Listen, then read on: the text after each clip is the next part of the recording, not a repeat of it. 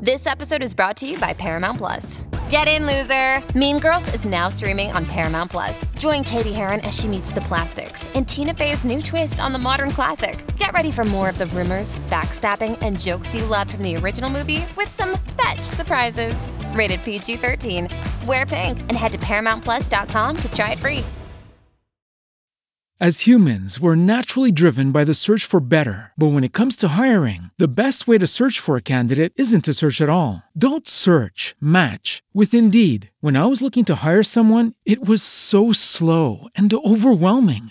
I wish I had used Indeed. If you need to hire, you need Indeed. Indeed is your matching and hiring platform with over 350 million global monthly visitors, according to Indeed data, and a matching engine that helps you find quality candidates fast. Ditch the busy work. Use Indeed for scheduling, screening, and messaging so you can connect with candidates faster. And Indeed doesn't just help you hire faster. 93% of employers agree Indeed delivers the highest quality matches compared to other job sites, according to a recent Indeed survey. And listeners of this show will get a $75 sponsored job credit to get your jobs more visibility at Indeed.com slash podcast. That's Indeed.com slash podcast. Terms and conditions apply.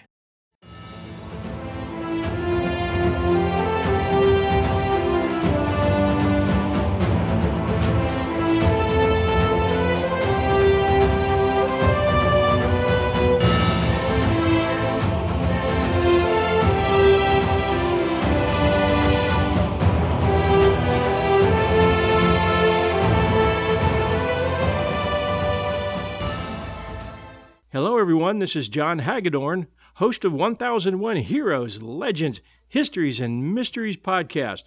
And this is Scott Rank, host of History Unplugged. And we're inviting you to join us in a discussion where we both pick three movie worthy subjects from our banks of favorite stories and make the case as to why they should be made into movies. We know that podcasts like ours get trolled often by scriptwriters and agents for ideas, so we thought we'd make it easy for them. In the process, all of you get some pretty good stories and history out of this. Scott started podcasting about five years ago in the middle of his history PhD program, which was focused on the Ottoman Empire. He's prolific. He's done over 280 episodes in the last 18 months and focused on everything from copyright law to medieval laws on prostitution. His stories are always interesting. He knows his stuff and he keeps you interested. We're glad to have him as a guest today. Scott, we're going to let you start things off by giving you a chance to introduce yourself. Then we'll alternate ideas and we'll see where this goes. The first movie idea is all yours.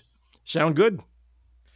Yeah, sounds fantastic. Thanks, John. Um, this is a question that I get asked a lot from people who are historical figures you'd like to see into a movie because I think a lot of people like historical biopics.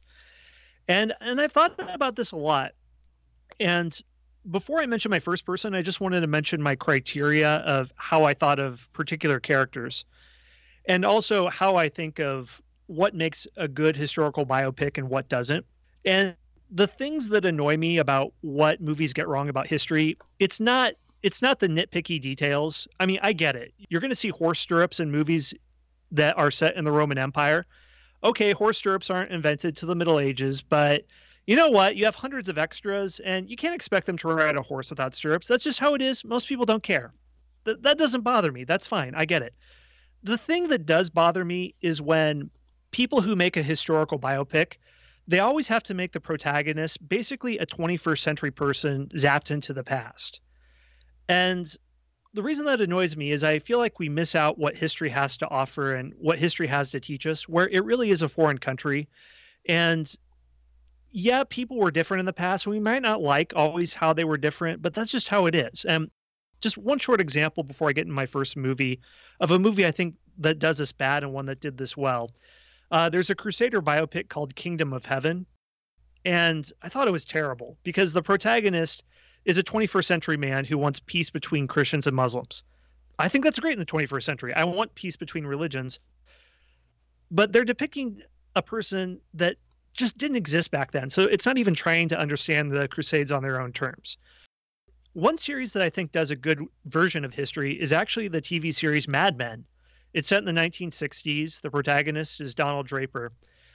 And I think it's good because It shows us how a person with the same per- impulses as you or I would try to navigate a world that was really different from how it is today. I mean, a lot of what Don Draper does, it's not acceptable today. Is he would he be considered racist today? Some many people would say yes. Would he be considered sexist? All these different things. But the show isn't trying to condemn him. It's also not trying to sympathize with him, but it's just trying to show you how he was and it's not making a lazy moral judgment. It's not zapping a 21st century person back into the time and making us feel good about ourselves. The good the good thing about television is that we have we have a long enough period of time with that character and with that world that we can enter into it, understand that world on its own terms. Movies don't have that much time, so they have to take shortcuts. So that's my really long preamble. And one last thing I'll mention is I tried to make it harder on myself where I didn't choose anyone from World War II because there's just you know how it is. I mean, everyone asks about World War II. World War II is great. There's um, there's a thousand, there's a million great stories from World War II. I thought I'd mix it up. So I want to mention my first person, and I've talked about this guy a lot on my pod- podcast. He's probably one of my favorite historical figures, and that is James Holman. Uh, James Holman was a world traveler. Uh, he traveled 120,000 kilometers, or about 80,000 miles, um, oh no, I'm sorry, 400,000 kilometers in the early 19th century. Uh, this is before steamship for the most part. This is before a lot of railroads were invented. Uh, he traveled five continents, 200 different cultures. He went to Siberia, to Brazil, to Southern Africa, to Australia, to the Balkans. And he did all of this despite the fact that he was completely blind. And and I I couldn't believe it when I heard his story there's a book about him called The Sense of the World, and I had the author of the book on my show. So I'm only going to give a very small bit of his story here. But if people want to listen more about his story, uh, they can go to the podcast. But the the nutshell is that he was in the British Royal Navy. He came down with rheumatism. He wasn't born blind, but he went blind when he was in his mid 20s. We think it has to do with his rheumatism. We're not exactly sure going blind at this time, I think, would have sent most people into depression because uh, blindness at that time was associated with God's punishment or syphilis, so it wasn't respectable to go blind. Uh, you would basically be locked away at home. There wasn't braille, there weren't resources for the blind uh, back then. Uh, but Holman didn't think that way. He started to leave his house by using an iron tipped stick, and he would hit the concrete pretty hard to hear a noise and basically he used the powers of echolocation to see his surroundings and he trained his senses to understand echolocation and see the world like a bat or dolphin. And after a while he could navigate through london restaurant and find his friend there. He could find the right table by himself. If he was walking on the street he could tell when women were path, crossing his path and would doff his hat to them like a gentleman. And he becomes more confident in his abilities. He learns how to ride a horse he can scramble to the top of a crow's nest on a ship as a former naval officer. Uh, he goes to France to sample the waters for his achy joints, and he enjoys foreign travel so much that he starts to write down his notes of what other people describe to him about the scenery. He compiles his notes, publishes a book, and he becomes famous in England as the blind traveler. Some of the other things he did is he ascended Mount Vesuvius in Italy when the mountain was about to erupt in 1821 he crossed two thirds of Russia over land on a sleigh that was guided by a man who um, didn't speak Russian, and Holman only spoke a little bit, so the two of them had no common language between them. He uh, went to the gold mines of Brazil. He went to jungle of South Africa, and um, just one last story that I'll mention his life. He went to Sri Lanka, uh, and villagers told him that there was an unruly elephant that was stampeding and he was competent with a shotgun. So he went into the jungles. He heard this elephant charging from very far away. He raised up his rifle and he took one shot and he brought it down. He's probably my top person of why on earth hasn't there been um, a movie about him? Because he just he blows my mind about not making excuses and achieving incredible things because he refused to make excuses about why he can't do something when anyone else in his position probably would. That's an, that's incredible. What were the limits of his blindness? Question number one. And question number two: Did he have an assistant who helped him with any of this, these things? Yeah, the limit of his blindness, he was completely blind. He had no sight whatsoever. Uh, in terms of assistance, uh, he did not. He uh, traveled solo uh, throughout almost all of his journeys, and there were many times when he would first encounter people until he became a celebrity and they knew him as a blind traveler they had no idea he was blind because he was so able to navigate a room, to walk around. And once he began talking with them and asking about physical descriptions of things, then they would realize it. But yeah, many people didn't know this because he was so able at getting around himself. That's an amazing story. You said there's a good book out there, and that's called. Uh, uh, it's called A Sense of the World. A Sense I think of the, the World. author's name. I think it's Jason Roberts, the author, but highly recommended. It's one of my favorite books. Fantastic. Well, thanks for sharing that story. That would make an excellent movie. Now, I've got one for you. This is a this is about a 17-year-old girl named Juliane Koepcke. Uh, it's the most incredible survival story I've I've ever come across. She's 17 years old. She's on a plane flying over the Peruvian jungle. The plane is hit by lightning. She's on the plane with her mother at the time. It was uh, Christmas Eve, and they were flying into uh, another city in Peru to see her dad for Christmas. They, they flew through a storm. Lightning hit the plane, and the plane literally broke in half uh, a mile up, and the plane crashed. The next thing she knew, she was regaining consciousness on the ground in the Amazon rainforest in Peru, and there were corpses all around her, and plane parts and seats, and there was no one moving, no one living. Uh, she had a gash on her right arm, she had a broken collarbone, and her right eye was pretty much closed. Uh, and as she started to gain her consciousness and get her senses about her, she realized that she still had to unbuckle her seatbelt. She had gone with a whole row of seats. She had been in one seat, but apparently there was three other seats to one side of her. She was on the end of one side. She gets her consciousness and she understood Peru. Her mother and father were biologists, and they in a they were both doctorates, and they both worked in a a uh, wildlife preserve in the Amazon River Valley there, and they pretty much had taught her the ways of living in that area from the time she was a young girl. Uh, she knew she was uh, in a in a bad shape and very much alone. There were no other survivors. She was the only one. And she spent the first two days looking for her mother. Uh, the people who had fallen from the plane were in pretty bad shape, as you can understand. She was finally able, after the end of the second day, to find her mother only because of the type of toenail polish that she wore uh, when she saw her mother's feet. Uh, so imagine, imagine most people in that situation, all alone in the middle of the Amazonian rainforest, with no tools, nothing. She was lacking one shoe. She had a dress on. She had no purse, no matches, no food other than some candies that she had taken from some of the litter that was lying around on the ground. And she knew her father had said, if you ever get lost out here, you need to follow the rivers downstream, from smaller river to bigger river. So she gathered her wits about her. The, the crying was over. It was time to survive. And she started uh, making her way along a small stream that she found. And when you look at that area of the Amazon rainforest, it's filled with all kinds of nasty critters. You've got poisonous bugs, you've got all types of insect swarms. In the lagoon and water areas, you've got crocodiles. Just a nasty, nasty situation. Leeches when you're trying to cross streams and rivers. She started hiking through the jungle.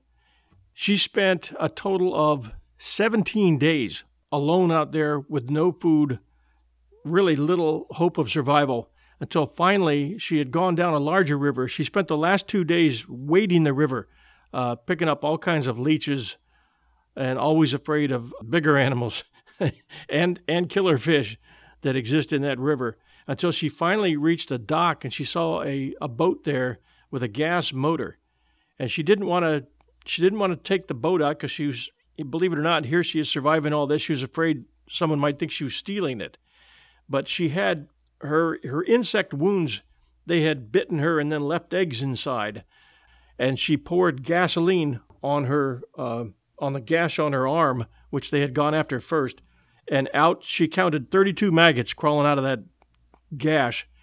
So she's she's she's trying to treat herself medically. She's exhausted. She hasn't had any food. Most people would just break down. And the, there were lumbermen out there in the middle of that rainforest, and they came upon her, and they uh, they rescued her. They took her in the boat uh, to the to the nearest town. She was bussed to an airport. They contacted her father, who had not been on the plane, and let him know she was alive. Then she was able to reunite with her father, who was obviously overjoyed. They'd been told that the plane was lost and everyone was presumed dead. And then she had the courage within days to lead a search party back to that scene. There were there was a documentary made, and there was a movie made. The movie was kind of B actors, uh, not a, not a very good movie. And if ever there was a good survival story that does that deserves a good movie, the story of Juliane Koepcke is definitely a survival story. Just the way she she kept her wits about her, she had a lot of courage, and she kept going. I think where a lot of people never would have made it. What year was this approximately? 1971. 1971. Okay, wow. So the Amazon is always rustic, but um, there would have been a lot less civilization and inroads and ways to track people, even more so back then than today. Oh yeah, she had no no cell phone, no compass, nothing. That flight, by the way, was a, a Lansa flight 508, and I did a little follow up on that and found uh, I searched. There have been a lot of accidents with Lansas. Number one, and number two, there have been a lot of sole survivors uh, from plane accidents, uh, hundreds, and that's a story that we'll do someday at 1001 Heroes um, just as a follow up on that. Hmm. Hi, everyone. The holiday season is upon us, and I'll be glued to the telly for BritBox on many a night.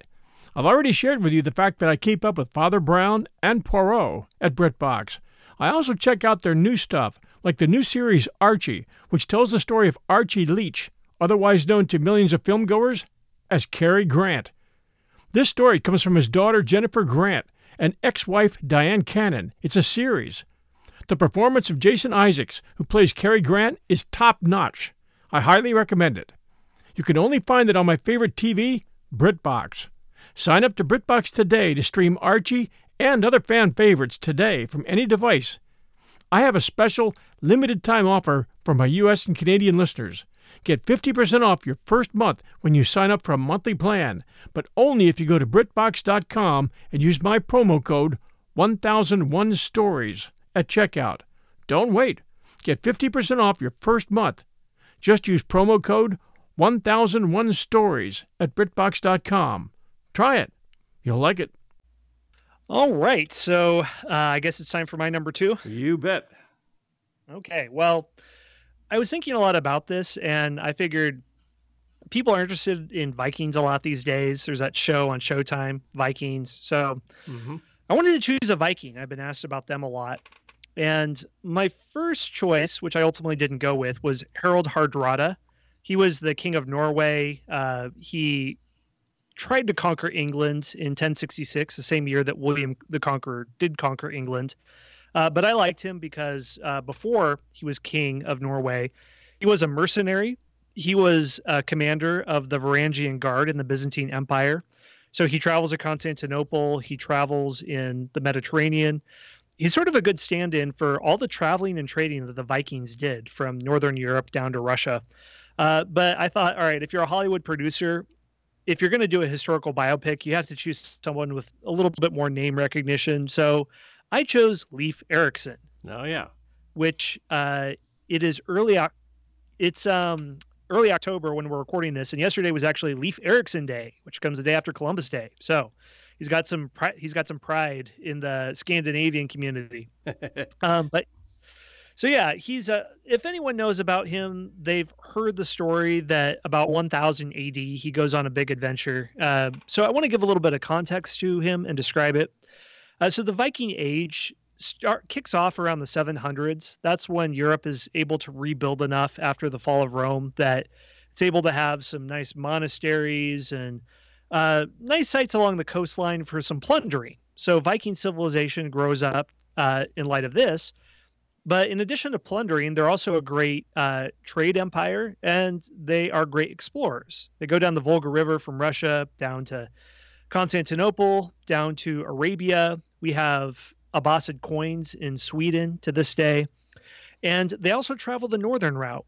They go to England, Ireland for trade, for plundering, all that good stuff. But then they go, they keep going. They go up to the Faroe Islands. They go up to, they go up to Greenland. Uh, then they make it all the way up to Canada. So there's an entire northern route that Vikings are able to travel across on their longships and hop from island to island. Uh, so much so that people wonder why the Vikings didn't conquer the or colonize the New World. There are archaeological ruins that people think are Vikings, uh, Viking ruins in New England. Uh, there's even someone who emailed me and asked about Viking ruins in Oklahoma.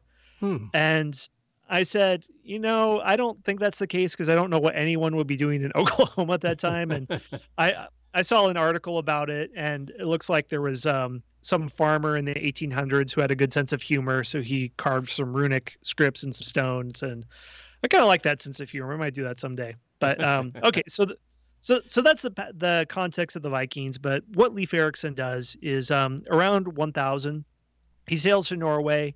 Uh, King Olaf I, uh, according to chronicler accounts that are written hundreds of years after the fact, he can he's converted to Christianity, and according to one school of thought, Erikson sailed off course on way back to Greenland, where he was from, at a Viking settlement, and he landed on the North American continent, where he explored a region called Vinland because there were lots of vines there. Uh, he may have sought out Vinland based on stories of an earlier voyage by an Icelandic trader. And we have medieval accounts of someone named Brendan the Navigator, an Irishman who has thought to have traveled to Iceland, and some people think the New World, but we don't know. And after spending the winter in Vinland, um, Leif Erikson sailed back to Greenland and never returned to the North American shore. So he's thought to be the first European to reach the North American continent nearly four centuries before Christopher Columbus in 1492. There's different accounts of what his voyage looked like, and the exact location of his landing is also in doubt. Um, possibly Labrador, possibly Newfoundland. Uh, there's a variety of spots along the northern Atlantic coast that people think. Uh, but in the early 1960s, uh, there were excavations on the northernmost tip of Newfoundland that turned up evidence of what's generally believed to be the base camp of an 11th century Viking exploration that very well could have been his landing site. Landing site. Wow. Uh, so, so anyway, it's um, there's a lot of, about that that's interesting. He beats Columbus by 400 years. Um, there are things about Columbus's legacy that have gotten more negative in recent years, particularly his relations with natives, what many see as exploitation. But what's interesting about Columbus versus Leif Erikson is that his there was uh, Leif Erikson Day uh, that was inaugurated in 1925 in honor of the 100th anniversary of the arrival of the first group of Norwegian immigrants to the United States. And Calvin Coolidge announced to a Minnesota crowd that Leif Erikson had been the first European to discover America. Mm-hmm. So in 1964, Congress approved a public resolution that authorized um, Leif Erikson Day. But in the early 1900s, it was not so much about the explorers, it was more about beef between Norwegian communities and Italian communities. Because Christopher Columbus was held up by the Italian community as the, the first American. And uh, Leif Erikson was a response by Norwegian community. So that's part of where the beef came in. But um, immigrant community pride aside, I think Leif Erikson has pretty interesting story about explorers. Yeah, I agree with you. And Columbus never made it past Central America. Is that correct?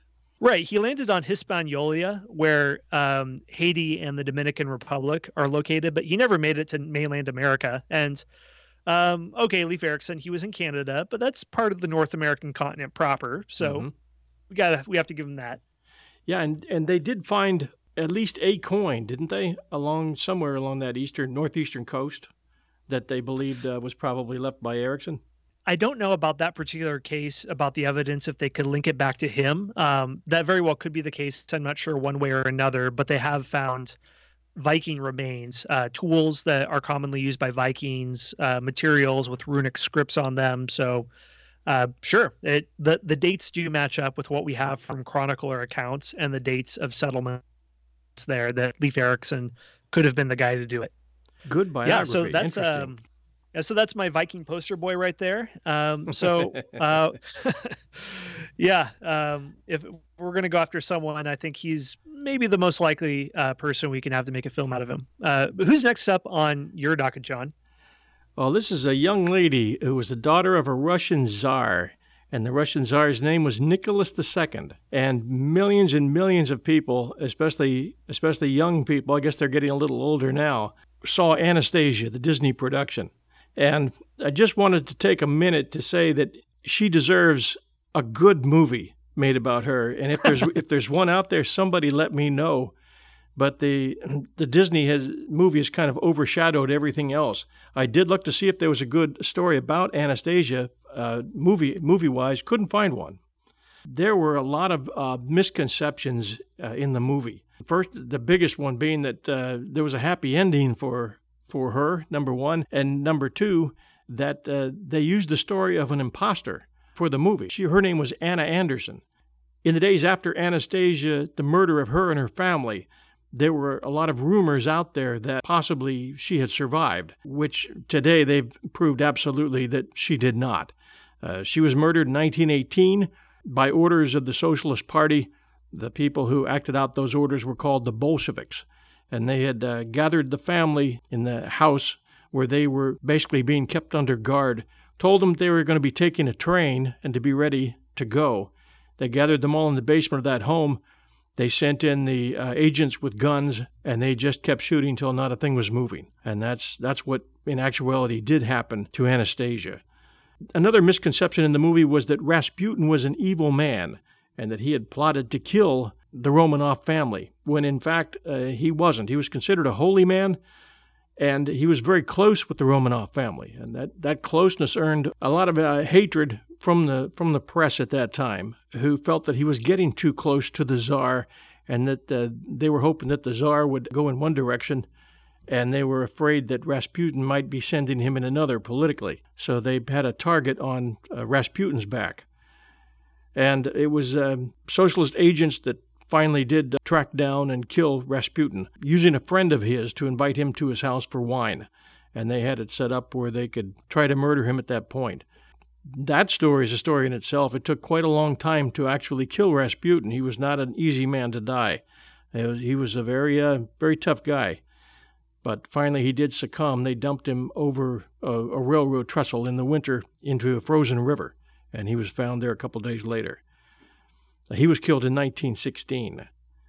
The St. Petersburg in the in the Disney show was called St. Petersburg. The actual name of that, and, and I know you know this from from all your history, was uh, Petrograd, which was later changed to Leningrad, and it wasn't until 1946, after World War II, that was finally changed to St. Petersburg.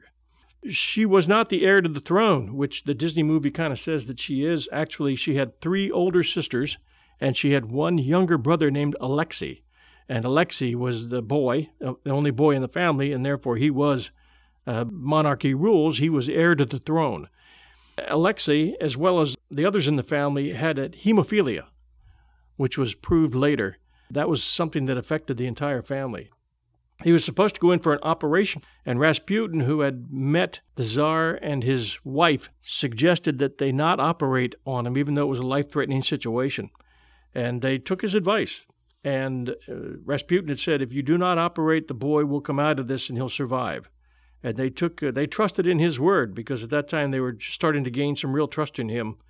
Uh, the surgeon said, no, no, we've got to operate to save his life. But they didn't, and the boy ended up recovering.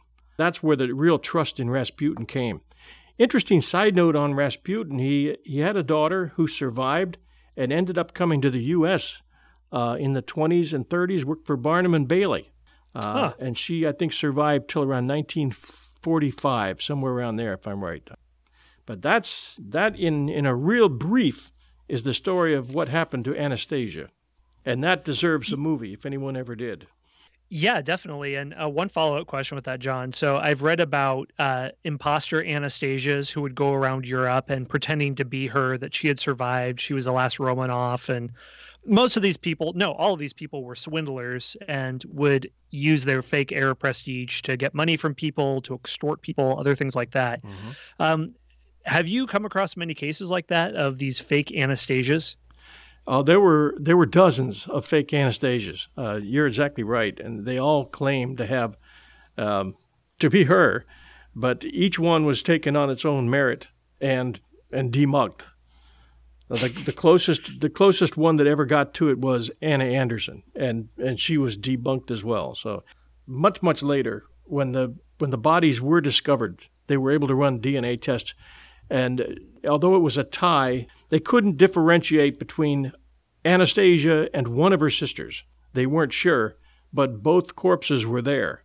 Uh, all the corpses of the sisters and little Alexei were there as well as the doctor and the mother and the father and even the dog that they had killed. They had dumped them into an, an abandoned mine shaft, and it was years before they were found, but they finally were.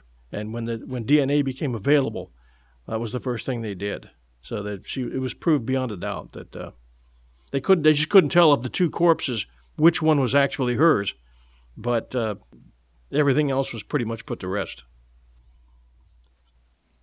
That could be a good episode you do sometime on imposters.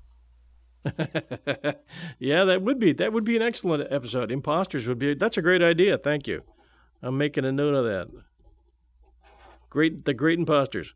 I did I did one called the Great Imposters for one of my other uh, shows that I have called uh, 1001 Stories for the Road, and that was about Barry Bremen.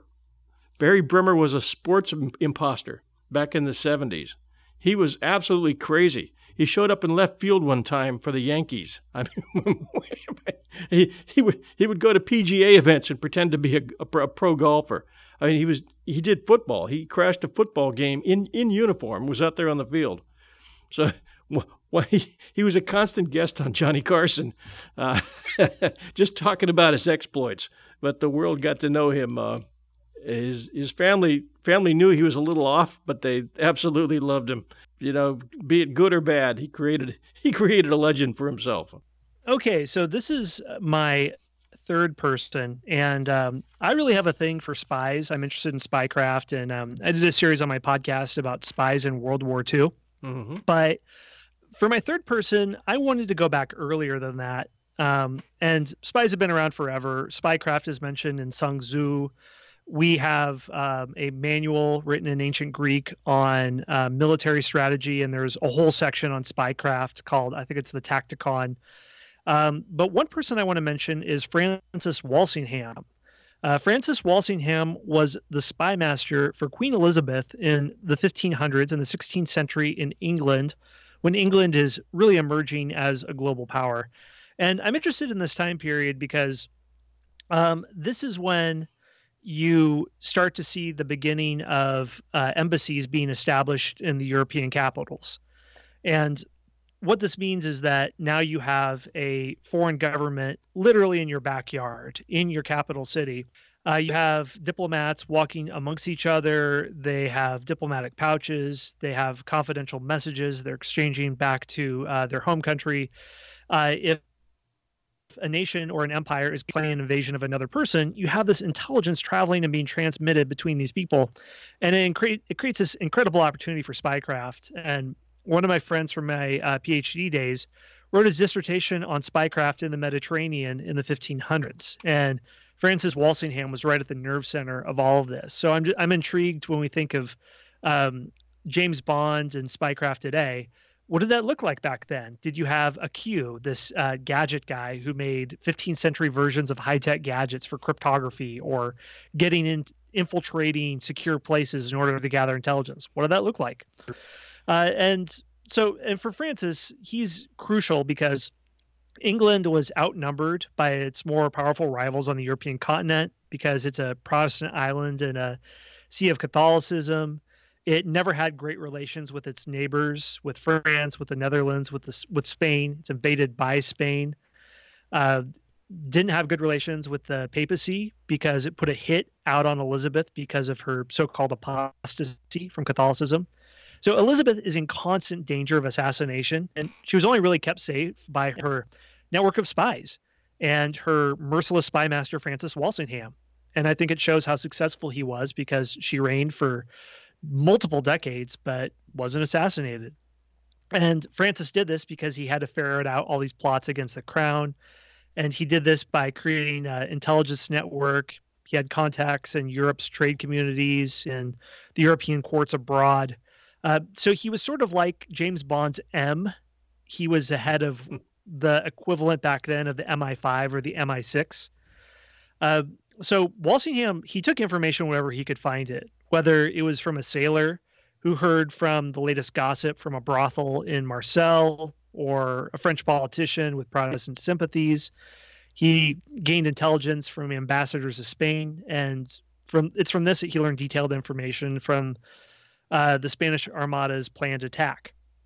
Uh, so at one point, he said to have had 53 agents at foreign courts in his pay, along with 18 other even more obscure people. Um, and they were in the courts of France, Spain, the Netherlands, Germany, and even the Ottoman Empire. He had there were some double agents that were his under his employ, and we still don't know what their true intentions were to this day. Uh, so he was just good at recruiting people, good at outpaying them compared to their adversaries. So that's why um, he could get all this information. Uh, so Walsingham, he wasn't the inventor of foreign espionage, but this was just a staple of international diplomacy in the 16th century when the first embassies are established, beginning in the Italian city states and then moving out from there. And uh, spycraft became an arms race among European and Mediterranean nations, where large empires grow and rivalries form, and you have a greater need for specialized intelligence. And the way he had uh, simple methods of espionage. Uh, the preferred method of spying was um, where crypto analysts they would slice open wax seals of intercepted coded messages with hot knives before deciphering them. He, in his office in London, he had men trained in deciphering codes and ciphers and feigning, faking handwriting. Uh, he had a forgery expert uh, in his employ and a cryptographer, uh, another expert at breaking and fixing letter seals and reattaching them so no one could tell the difference. Uh, Walsingham also collected large files on public figures, and he knew detailed information on all important persons in England, down to county level justices of the peace. So if he had to blackmail somebody, he could. Uh, he could also trace suspicious movements and determine the beginnings of a conspiracy. So if somebody was deemed a high level threat, whether leaking intelligence or um, maybe becoming a double agent, he could extract information through blackmail. Um, he also had torturers in his employ um, so that was a more primitive way of getting information from people that he needed to. He had some interesting people in his office. Um, being a spy, it wasn't glamorous like the MI5 or MI6 would make you, or the James Bond movies would make you think it was today. Uh, spycraft was not a respectable um, profession at the time. Virtue and morality, they were still um, respected in a medieval sense, even though we're not in the Middle Ages any longer they you still respect the virtues of um, honesty, the, in, these knightly values. So, uh, political service to the queen was considered the, the respectable ways were in armed combat or um, doing it openly and not sneaking around like they did. So, the world of spying at this time wasn't glamorous. In our imagination, we would think of a Tudor era agent that would seduce an upper class socialite by buying her a tankard of beer in an ale house, but it wasn't like that. Um, you would you would basically recruit these dropouts from Oxford or Cambridge who would know foreign languages, but uh, um, they would just go to yeah they they would get intelligence wherever they could in taverns and brothels or wherever wherever else. So Walsingham, well, probably the most famous thing he did was infiltrate the Babington plot, this was a plot to place Mary, Queen of Scots, on the throne. Mm. And he did so by intercepting the letters of the Spanish ambassador in England. And he unraveled the plot through his network of spies that were embedded in various European embassies. Now, I'm sure if Hollywood got their hands on this, then they would have all these ridiculous contrivances. They would imagine the steampunk technology where there were these gas powered repelling hooks and things like that that spies would use to get around, like like Assassin's Creed, those video games do today, where you're leaping around and all, all that. So that's probably what would it would be the poor man's Assassin's Creed if this were made into a movie. but anyway, I think that there's there's plenty there to work with. You, you have your 16th century James Bonds. There you go. Yeah, that's it's a great story. Walsingham apparently quite a guy. I've got an unusual link to him that, that might interest you. In fact, it might it might uh, spur you to more research, or you may already know some details. I was following up on America's greatest mystery, which, in my opinion, is the lost colony. What happened to those ah, people? Yeah. And that's from Walsingham's time.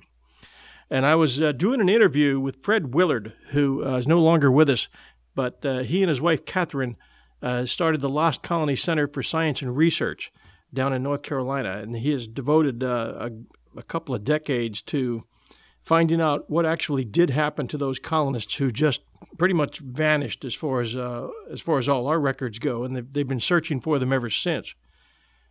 And it was it was Fred's belief, and I believe he was right, that Raleigh and Walsingham, but Raleigh being the man on the ground, uh, basically in contact with the uh, those original settlers, that Raleigh convinced them that if they should ever run into trouble, to go with uh, Chief Manteo, who was the chief of the of the local tribe there, uh, for safety. And apparently, that first winter was pretty tough. The they couldn't get supply ships back to the people at the colony. They had a little fort there, and they had to abandon the fort. And from that point on, nobody's found any trace of them. But uh, Willard felt, and a lot of other researchers also feel, that they followed Manteo out of the fort, hopefully to find a safer location where they could be among friendly Indians uh, and not uh, attacking Indians, and that Raleigh was using them for his own purposes.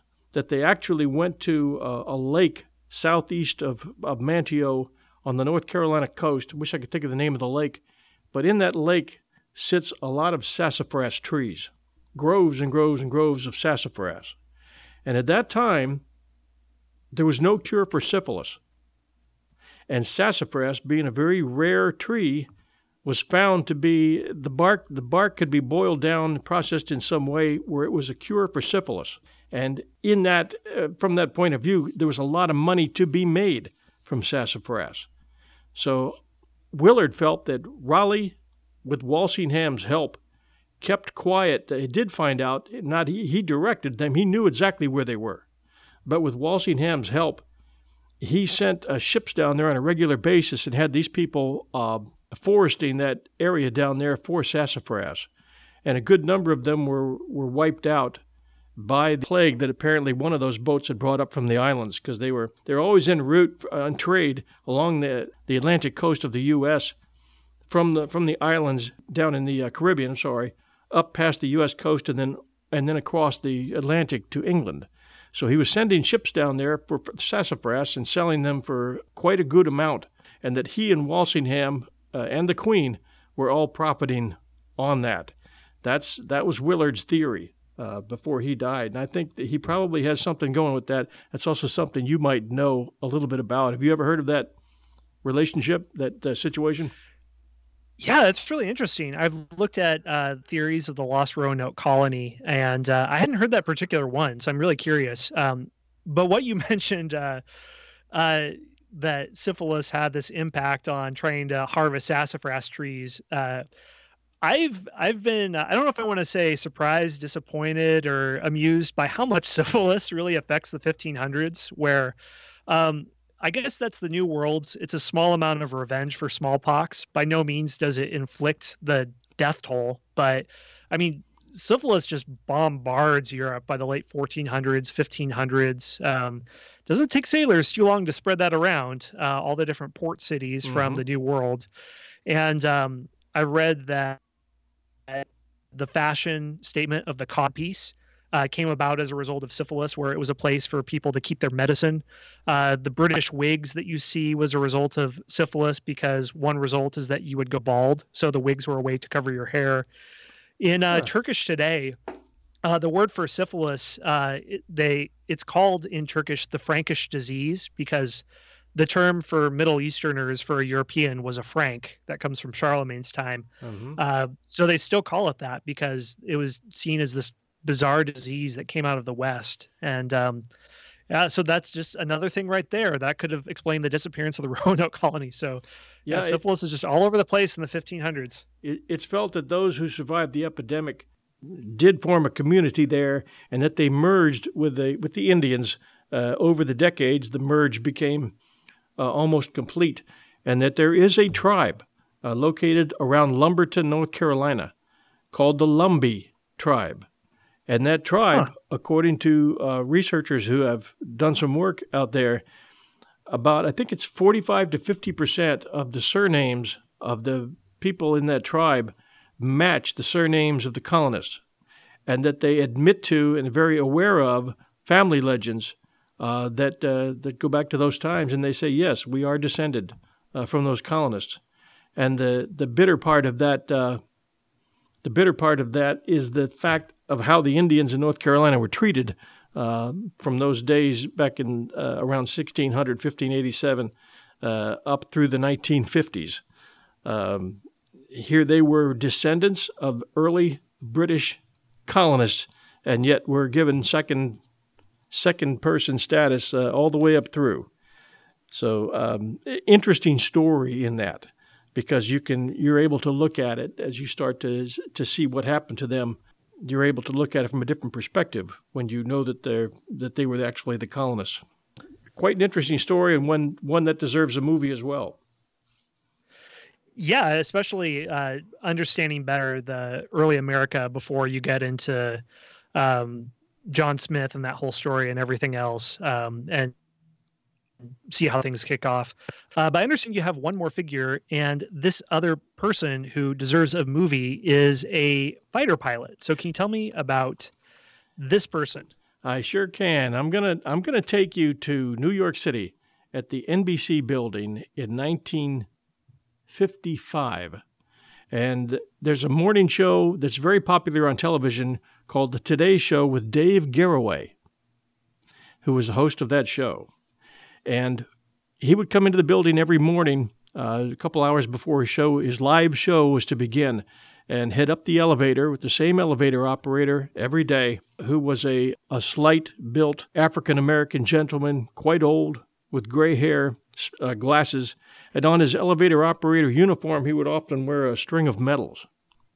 And one day, one of Garroway's executives at NBC said, Did you ever talk to your elevator operator? And Garroway says, No, I always have my mind on the show. And then one day he introduced himself and, and uh, other more than just a name. And he said, he said, I wondered where all those medals came from. And uh, this man, whose name was Eugene Jacques Bullard, said, Yeah, this is the French uh, Croix de Guerre, which is the hardest medal to earn in France and only earned through war. It's a, it's a war medal. Uh, and I have uh, 15 others uh, that are very similar to it. And they got into a conversation, and Garroway said, "Oh my God!" He said, "You're you're a hero of the French people," and they and he invited him onto the show as a guest. So that was quite a legendary day at NBC when they had a very mild mannered Eugene Jacques Bullard who lived in a uh, on a walk up flat in Manhattan. Bullard's life was absolutely incredible. Grew up in Georgia lost his mother early, family of five. Uh, at age 13, uh, his father, who worked at the loading docks, one guy had gone, his foreman had gone just a little too far, way too far, in admonishing Bullard's dad. And Bullard's dad picked this guy up and threw him down into a loading bin, broke him up pretty good. And that started a lynch mob after Mr. Bullard.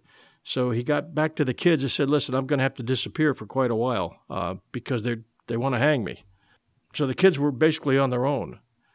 And not too many days after that, Eugene, at age 13, left home, wandered up into northern Georgia, joined a gypsy camp who took him in. He stayed with the gypsy camp for about a year. And there they taught him how to fight and they taught him a lot about horses. His dad had always told him, Son, he said, I want you to learn while you're in school. And he was attending a school and study and know all you can. And someday go to France because that's the one place in the world you can go and be treated with respect. So he always had that in the back of his mind, and he told the gypsies the same thing that he was going to do that. And they suggested at one point when he had his he was getting itchy to go, they said take a train down toward Norfolk Newport News and see if you can get on a ship, and that that you might get over there. And he went down there and he stowed away on board a German freighter. And when when the freighter went out to sea and they did find him, uh, they said, Well, you're going to have to be satisfied with being a cabin boy, but uh, as long as you do your job, we won't throw you overboard. and they it all turned out they liked they ended up liking this kid because he always had a good smile and he was a hard hard worker. And he he was trying to pick up their language German which he did. And the freighter uh, made it to uh, Glasgow actually Aberdeen Scotland first uh, is where he got off.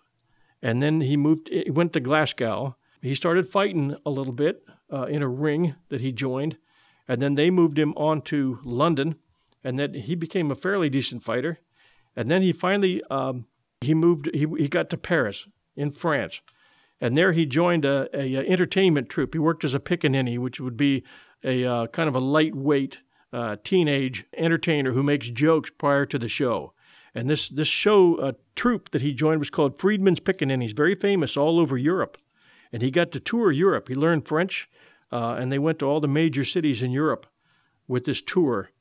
And when he got back, it was 1914. World War One had broken out, and he loved Paris. He loved France, uh, and he was just old enough to sign up.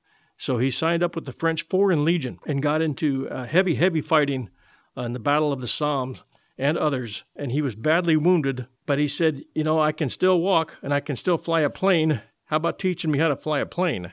So he uh, went to the French Air Corps, signed up, got his license, became the first American-born black fighter pilot. There were some others from Saudi Arabia and North Africa, not many, but he was the first American born fighter pilot in history. Flew for the French Air Corps, uh, shot down German planes. Finally, the war ended, and at that time he went to work for a nightclub, became a drummer, and he was now uh, 20, 21 years old, and a very likable guy, a very, very responsible guy. And the owner of this one nightclub where he was drummer really liked him and had him start booking acts and he started uh, meeting people. He would meet in that at that time Paris was the jazz capital of the world. People would come from everywhere, especially the rich and famous, to go to the jazz clubs in Paris. So he was right in the middle of that jazz renaissance, and he was meeting people like uh, like Louis Armstrong and a lot of the jazz favorites of the day. And then he worked his way up to where he owned his he got a, he got a loan and he he opened his own bar, and then he opened a nightclub. Uh, and then he married a very wealthy white woman. Uh, she was a socialite in Paris. Married her, had two daughters. And now it's just in it. Now it's the late 30s, just edging up to Germany be, becoming the power that they were. And the French underground came to him and said, "Listen, you understand German, you know French, and there's 17,000 Germans living in Paris right now, and a lot of them attend your bar and your your gym. So we'd like you to just keep an open ear and let us know whenever you hear anything.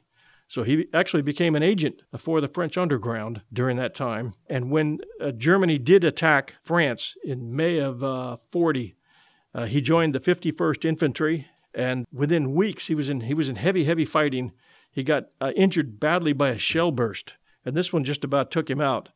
But uh, the doctor recognized him from the French Foreign Legion and fixed him up and said, "I can get you as far as Spain." and then I've arranged for you to take a ship to New York. Now, his daughters are being protected by uh, one of the agents named Kitty, who, uh, who he had worked with. Kitty had his daughters. He could not get from Spain back into Paris. Uh, the Germans had everything locked up. He couldn't do it. He couldn't, he couldn't have done it and survived. So he took the ship to New York, uh, settled in New York, and within a couple years, he was able to get his daughters uh, back. But at this time, he had, uh, he had accumulated 15 medals. when de Gaulle came to the U.S. after World War II had ended, he stopped in Washington, D.C., and he, wants, he wanted to know where the hero Bullard was. And the, the president's staff said, embarrassingly, said, we, have, we don't know this guy. We don't know where he is. What do you know about him? and de Gaulle had to fill them in, and they did uh, quite a bit of searching. They finally did find him living in New York City. And there was a strong contingent of World War II veterans who had fought for France and in France in New York City. And when de Gaulle came to New York City, he singled out uh, Jacques Bullard and uh, awarded him uh, and said, I want you to come to France uh, to the Tomb of the Unknown Soldier, and I want you to help me in that celebration, which he did. He also became close friends with a, a black entertainer named Paul Robeson. And Robeson was an he was an over the top activist which I guess any any guy with dark skin in the 50s who, was, wasn't afraid to stand up to people, I guess was called an over the top activist. And there was a lot of racism going on back in those days. Robeson would have concerts, and at the concert, he was great talent. He was a great singer. But a lot of things would get stirred up in the area. So here we are up in New York in Peekskill at the end of a Robeson concert. And as the cars were leaving, the cops pulled Bullard out of his car, and there's still a video out there today of the cops beating him with nightsticks. They broke his glasses, they hammered him up pretty good. Part of our history. And an embarrassing time for Peekskill, New York. This happened in around 50, 54, I think it was. There's the life in a nutshell of the first African American born fighter pilot who ever lived, and a story that's uh, never been told in a movie. And I, I think it would be a real good time for Hollywood producers to jump on that one. Yeah, I think that's probably the winner of all the different movie ideas we discussed here. If there's anything that could come out, um, Bullard, that's probably it. So if there's any producers uh, out there, John, I think you've earned yourself hopefully uh, advisor credit or something like that. Um, if you can get on board something that comes out. Well, yeah, I'd like to have uh, give you a big thanks for um, doing this and having you being on my show, I guess me being on your show too, since we're uh, cross promoting here. Yeah, let, we'll let everyone uh, know we're going to launch both of these shows at the same time. Uh, so keep an eye on us for when they come out. And uh, I definitely would like you to give our fans all your information of how they can find your show. Okay. And then I'll do the same. Yeah, the easiest way is uh, if you go to historyunplugpodcast.com. That gives you the episode info. That tells you how you can subscribe on Apple Podcasts or whatever you listen to. In terms of interaction, uh, I prefer Facebook. Yeah, I know data breaches. It's not the best thing right now, but uh, we have a pretty good community. So if you want to follow up and discuss with other people about any of the latest episodes, just uh, go to Facebook, search for, search for History Unplugged, and you'll find it right there. And um, John, your show, uh, 1001 Heroes, Legends, Histories, and Mysteries, where is the best place for people to find you? And uh, also, I wanted to ask you, what do you think are three episodes of yours that are the best entry point into your show? Uh, well, the, of course, the topics that we just covered. I've got shows. The Lost Colony is one of my shows. Uh, Anastasia is another two part show we had. Uh, the Katyn Massacre uh, of the uh, Soviets in Poland at the outbreak of World War II is a two-part show. It's it's, it's quite excellent. But uh, you can find uh, Heroes, Legends, Histories, and Mysteries wherever great podcasts are found. Just search 1001 Heroes. Uh, I do have a network of shows. I have another show which is just as big, which does classical short stories, classic short stories, and that's called 1001 Classic Short Stories and Tales. And you could catch all my episodes for all my shows at 1000 1001storiespodcast.com. So that's www.1001storiespodcast.com. At Facebook, we're at 1001 Heroes, and at Twitter, it's at 1001 Podcast. So we'd love to have you join us. All right. Yeah. And you can find both those shows at the URLs we gave you. So thank you everyone for listening. And and also, could you could you, Scott, also give us maybe three uh, shows that you would recommend to newcomers? So when we have people coming across to listen to your shows, which ones do you think they should start with? Yeah, uh, to follow up on the topics I mentioned, the first one is on World War II spies. So you can hear stories of people who infiltrated the Manhattan Project, members of the French underground. Uh, a second episode is a about a Victorian explorer named Richard Francis Burton, who translated the Kama Sutra to English. He traveled in disguise to Mecca, and he also knew 29 languages. Quite a guy. Uh, the third thing I'd recommend is I did a five part series on a history of slavery from the ancient world up to abolition. Episode two, I talk a lot about the Viking slave trade. So if you want to look more about Viking culture, find out all the Europeans who were caught up in raids, enslaved, and taken from their small village in England, England and Ireland, and sold on the Volga River, or even sold in Arabia. And you can find that in that series. So it's called A History of Slavery. Well, Scott, thank you so much for being a guest on the show. I think we'll do this again sometime. This has been a lot of fun and very interesting history you shared with us. Thank you. Yeah, appreciate it. Thank you. Also, uh, part of as part of today's interviews, we have one that's going to be coming up. So keep your eyes peeled for the Presidential Fight Club. Uh, Scott is an expert on U.S. presidents, uh, past and present, but we're going to take some past U.S. presidents and line up some boxing matches. So I think that uh, I think that you fans do not want to miss this one.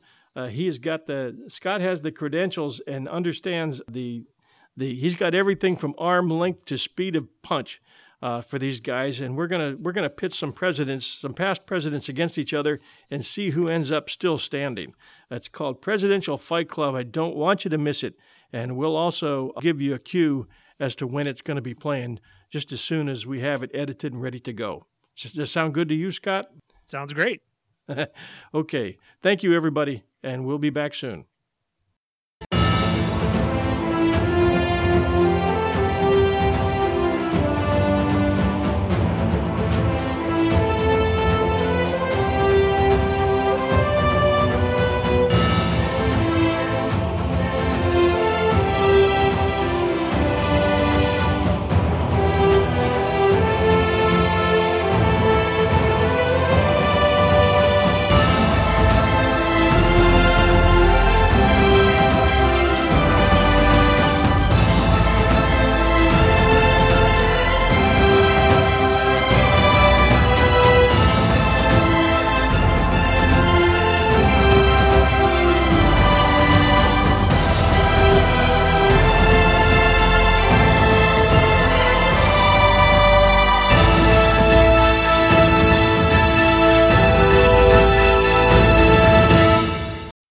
Swimsuit? Check. Sunscreen? Check. Phone charger? Check.